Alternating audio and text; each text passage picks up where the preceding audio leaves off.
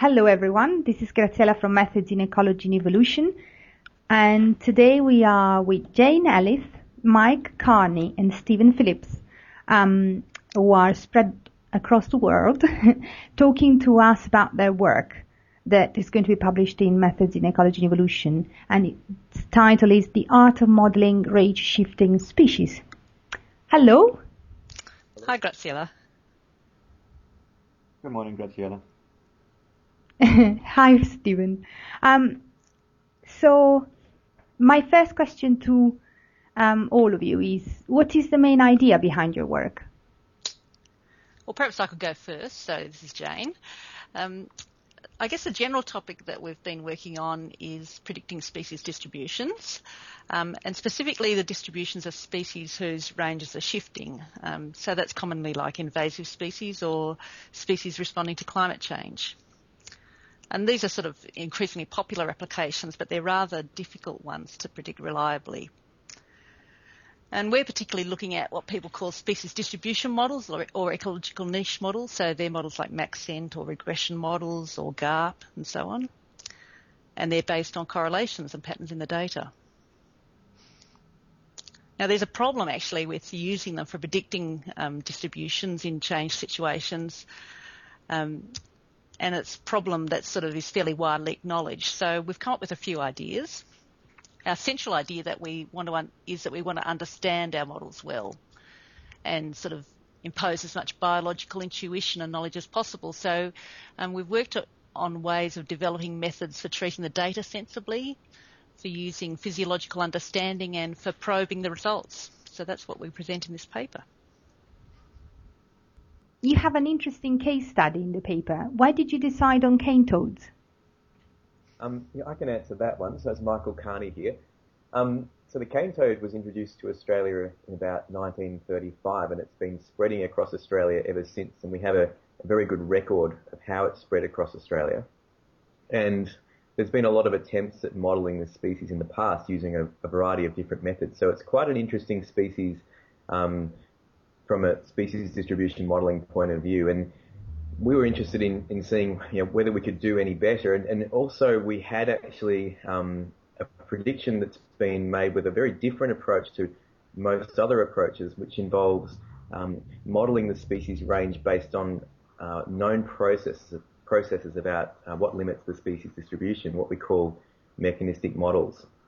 And so um, the way this is done is to um, take uh, characteristics of the animal, like, for instance, its ability to move at different temperatures or the requirements for breeding, um, the requirements of, of, of, water available at different times of the year and water of a suitable temperature for the tadpoles to develop and put all this information together and basically ask where could we say from these physiological points of view um, could cane toads not live?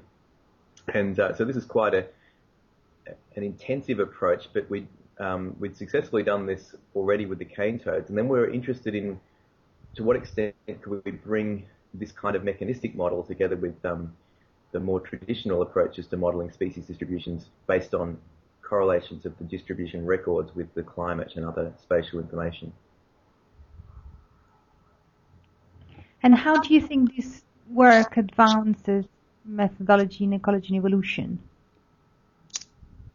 Well, perhaps I could start that off. I guess I guess we sort of think that um, we've got several strands of advances. Um, first, uh, as Mike mentions, we've sort of been looking at ways to combine information from the physiological models with um, data in the correlation-based ones.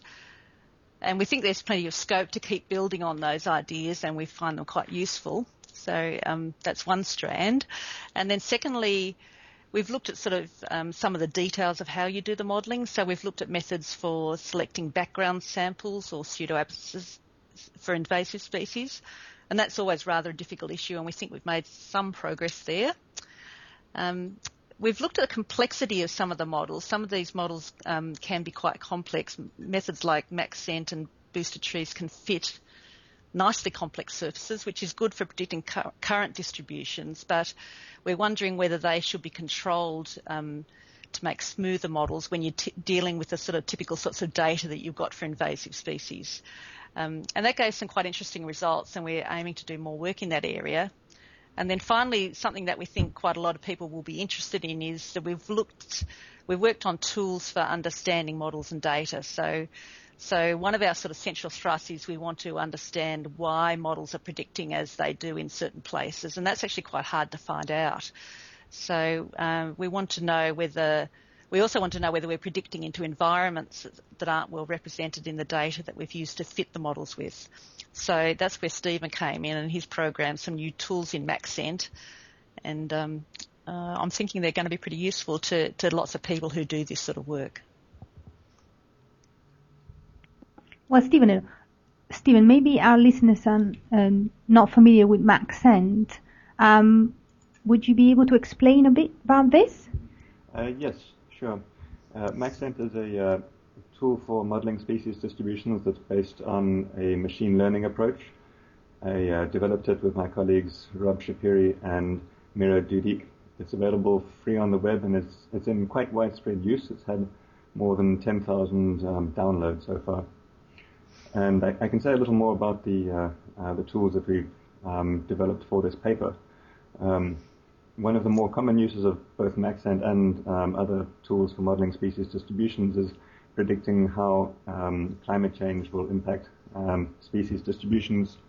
And it's very hard to do this well, so what we've focused on is adding tools that help visualize um, and understand environmental data and model outputs so that um, ecologists who are using these methods don't have to treat them as a black box, but can uh, have a better understanding of uh, what results they're getting and why they're getting those results.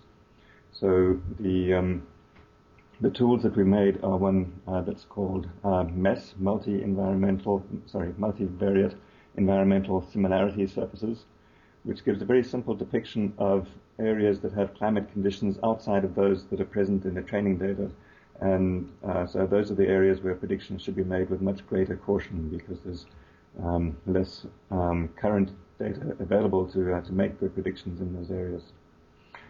Uh, a second tool is one that we call Explain, which uh, gives you a, uh, a, map of, of a prediction that you can click on, and at each place that you click, you, you get a breakdown of the uh, of how the prediction depends on the environmental variables that are used in the model, and so it allows you to uh, explore um, how explore why the prediction is as it is at, at any point on the map. And then the, uh, the third tool that we added is um, a study of limiting factors, which gives you um, a map which shows which variable is the most um, limiting on the uh, species distribution. And so it gives you an overall picture of the geographic pattern um, of uh, the uh, most important constraints on the species distribution. It all sounds very interesting. Um, and I guess this is for all three of you, um, how could this method be applied and by whom?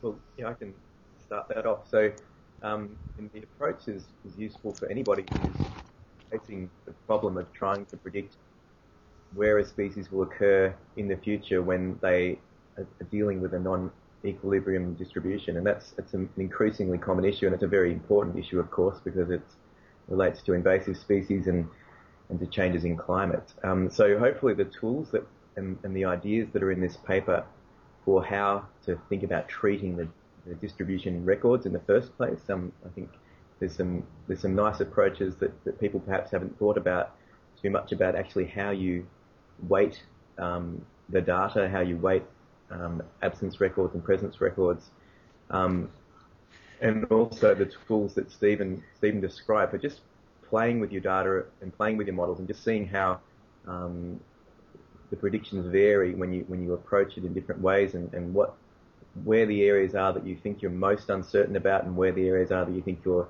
you're quite certain about. I think that's something that's been, been missing in a lot of um, predictions of species ranges. So hopefully this will help us make more informative predictions of this rather tricky issue.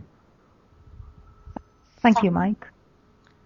Yeah, and I guess I can imagine uh, um, people, all sorts of people are using these models. So sometimes it's students um, in their grad work, sometimes it's um, managers really wanting to get an idea of uh, where the weed species they're interested in might uh, might potentially be distributed in the country, um, and it can be researchers. So I can see, you know, this problem of the potential or the sort of predicting distributions of invasive species or species under climate change is is is um, one that a lot of people are interested in and certainly one that a lot of people are working on. And I guess we sort of we feel like we're one part of the puzzle I guess. And and um, some of the things we're presenting in this paper I think would really be applicable to any of those audiences. And because Maxent's free it makes um, the tools very accessible.